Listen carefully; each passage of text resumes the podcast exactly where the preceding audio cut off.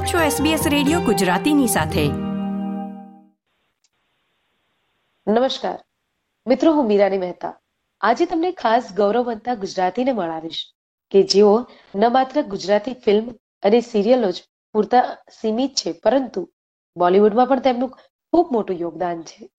બે યાર જેવી સુપરહિટ ગુજરાતી ફિલ્મમાં અભિનય કરી ચૂકેલા મુંબઈ મેરી જાનના કલાકાર કવિન દવે કવિનભાઈ આપનું સ્વાગત છે એસબીએસ ગુજરાતીમાં. થેન્ક યુ સો મચ મીરાની. મને એસબીએસ ગુજરાતીમાં બોલાવીને અને આમ આમ રીલી હેપી થેન્ક યુ કવિનભાઈ આપ તો ઓસ્ટ્રેલિયાના ભાઈ કહેવાઓ. હું ખોટી ન હોઉં તો. આપના ભાઈ પણ ઓસ્ટ્રેલિયામાં રહે છે અને તેઓ પણ સારા એવા નાટકો કરતા હોય છે. તો આપણે આગળ વધીએ તે પહેલા. સૌ પ્રથમ આપના પરિવારનો નાનકડો એવો પરિચય કરાવશો? ચોક્કસ ચોક્કસ. એટલે હું એક જોઈન્ટ ફેમિલીનો પાર્ટ છું. અમે લોકો મારા પપ્પાના છ ભાઈઓ. બધા સાથે રહેતા હતા. મારા બધા ભાઈજીઓ કાકાઓ અને જે મારા ભાઈ અત્યારે ઓસ્ટ્રેલિયામાં છે ઋષિ દવે એ પણ બધા સમાજ કાર્યોમાં બહુ આગળ વધતા હોય છે. એ he he also uh, an establish uh, actor there અને મારા કઝિન છે પણ એકદમ રિયલ બ્રધર્સ જેવો જ અમારામાં સંપ છે. બિકોઝ એઝ આઈ સેટ કે જોઈન્ટ ફેમિલીના અમે બે પ્રોડક્ટ છે. મારા પપ્પાના પાંચ સગા ભાઈ હતા. એમને ગણીને ટોટલ છ ભાઈઓ હતા એ લોકો. બોમ્બેમાં રહેતા હતા અને પછી જ્યારે ઋષિભાઈ ત્યાં ગયા so he has always been my idol દર વખતે એ એ જે રીતે મને પુશ કરતા હતા, જ્યારે હું મેં નાનપણમાં એક્ટિંગ કરવાનું શરૂ કર્યું ત્યારે he was the one who always pushed me and મને મને ઓડિશન્સમાં લઈ જતા હતા, મને શૂટિંગ પર લઈ જતા હતા. અને સમવેર ડાઉન ધ લાઈન એમને બી એમને બી એક એક એક્ટર એમની અંદર છુપાયેલો હતો. અને આઈ એમ સો હેપી કે જ્યારે એ ઓસ્ટ્રેલિયામાં જઈને અત્યારે when he is doing stuff he he is establishing himself as a as a very good theater actor.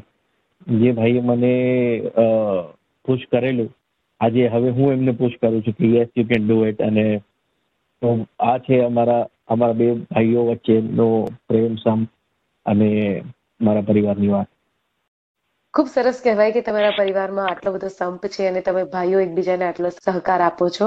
કવિનભાઈ, આપના એક્ટિંગની આપની જો અદાકારીની જો હું વાત કરું તો આપની અદાકારીમાં એક ખૂબ જ દમદાર હોય છે કે ક્યારેક તમે હસાવતા હોવ છો પેટ પકડીને, પણ ક્યારેક ઇમોશનલ કરી દેતા હો છો રડાવી દેતા હોવ છો. આપના માટે, એક કલાકાર માટે જો હું વાત કરું તો કયો રોલ અઘરો કહી શકાય? આજે તમે મને પ્રશ્ન પૂછ્યો છે, આ મને ઘણા લોકો પૂછતા હોય છે કે કલાકાર માટે કયો રોલ અઘરો કહેવાય? જો કલાકારોની છે ને એક ભૂખ જ જે લોકોને રોલ મળતો હોય ને, અલગ અલગ ટાઈપ્સના રોલ જે લોકો કરતા હોય, એ જ એ લોકોની ભૂખ હોય. તો જ્યારે એમની કલાને એ જે હંડ્રેડ પર્સન્ટ દેખાડી શકતા હોય, એવા રોલ જે લોકોને કરવાની મજા આવે. હું મારી વાત કરું તો લોકો એમ કે છે કે કોમેડી કમ્સ નેચરલી અને મને પણ કોમેડી કે એવું કંઈ હોય તો એમાં એટલા પ્રયત્ન નથી લેવા પડતા. પણ સિરિયસ ટાઈપના જે રોલ હોય, કારણ કે મારી જે એક ઇમેજ છે જે લોકોને લાગે છે કે he is a he is a funny actor he is a comedian તો એને તોડીને પછી એક જો સિરિયસ રોલ કરવાનો હોય કે એવું કરવાનું હોય તો એમાં થોડું વધારે એફર્ટ નાખવા પડે. કારણ કે લોકોને એવું બિલીવેબલ દેખાડવું પડે. So I think for me, uh, serious roles and uh, a, a little uh, emotional roles are difficult. અને જો બોલિવૂડની ખાસ આપણે વાત કરીએ કેમ કે તમે બોલિવૂડમાં પણ ઘણું બધું કામ કર્યું છે તો બોલિવૂડમાં એક અંદાજ પ્રમાણે ગુજરાતી કલાકારો મુખ્ય ભૂમિકામાં ઓછા જોવા મળતા હોય છે અને સાઇડ રોલ પર વધારે જોવા મળતા હોય છે આ અંગે આપના શું અભિપ્રાય છે મને નથી લાગતું એવું. કારણ કે ગુજરાતી કલાકારો જ્યારે એ એ એ મુકામ પર પહોંચે છે એ સ્ટેજ પર પહોંચે છે. આજે અગર આપણે વાત કરીએ પરેશ રાવલની તો એ સ્ટેજમાં બી એટલા જ આગળ હતા. એ એ ધીરે ધીરે એને બોલિવૂડમાં ને હિન્દી સિનેમામાં એમને પહેલા નેગેટિવ રોલ્સથી શરૂઆત કરી. ધીરે ધીરે પછી એ કોમેડીમાં બી આવી ગયા. અને he is considered as one of the leads તો, અને અત્યારે બી આમ આમ તમે જ્યારે જુઓ પ્રતિક ગાંધી સ્કેમ પછી being a Gujarati he is all over I mean ઘણી બધી ફિલ્મો એમે અત્યારે સાઇન કરી છે અને is doing brilliantly and I think the industry is accept with open arms so I don't think so કે એવું થાય છે. પણ ઘણી વખતે થોડા તમે ટાઈપ કાસ્ટ થઈ જાઓ, પછી તમને એવા જ ટાઈપના રોલ મળતા હોય છે. એ કે ટાઈપ કાસ્ટિંગ ચાહે પછી એ ગુજરાતી સિનેમા હો કે હિન્દી સિનેમા હોય, એ બધામાં ટાઈપ કાસ્ટિંગ તો એક છે જ. અને તમે ટાઈપ કાસ્ટિંગની વાત કરી તો મારે આગળનો પ્રશ્ન પણ એ જ છે કે તમે my name is Khan I hate love story કે ઘણી બધી ફિલ્મોમાં તમે કામ કર્યું છે. એક ગુજરાતી તરીકે તમે ભૂમિકા પણ ભજવી છે ઘણા બધા ફિલ્મોમાં. તમારી પાસે કઈ ક્યારેય એવી સ્ક્રિપ્ટ આવી હોય કે જેમાં એક ગુજરાતી તરીકેની ગરિમા લજવાતી હોય અને તમારે ના પાડવી હોય, ના પાડવી પડી હોય કે ના, આ સ્ક્રિપ્ટ હું નહીં કરું, આ રોલ હું નહીં કરું, એવો ક્યારેય સંજોગો ઊભા થયા છે ખરા? જ્યારે પણ મારી પાસે એવી કોઈ વસ્તુ આવતી હોય જેમાં તમે બિંગ અ ગુજરાતી તમે ગુજરાતીઓની મજાક ઉડાવતા હો કે ગુજરાતીઓને થોડું થોડું ફની અને ડેરોગેટિવ વેમાં જોતા હો. તો એ મેં કરવાની ના પાડી દીધી છે એટલે I I play Gujarati roles I I I play roles which are meant for like a Gujarati character પણ જેમાં જો એવું થતું હોય કે એમાં જો લોકો મજાક ઉડાવતા હોય, તો પછી હું નથી કરતો. I don't associate myself with that kind of stuff અને ગુજરાતીઓ માત્ર ફાફડા અને ગાંઠિયા પૂરતા સીમિત નથી એવું હું પણ માનું છું. યસ યસ ડેફિનેટલી ડેફિનેટલી એટલે એક એક ટાઈમ હતો કે જ્યારે દર વખતે હિન્દી પિક્ચરમાં એક એક સરદાર કેરેક્ટર હોય, તો સરદાર ઉપર જોક્સ થતા હોય. પછી એક પારસી કેરેક્ટર આવવા માંડેલા, પછી પછી પારસીઓ ઉપર જોક થતા હતા. ને, હવે પછી ગુજરાતી કેરેક્ટર આવે છે.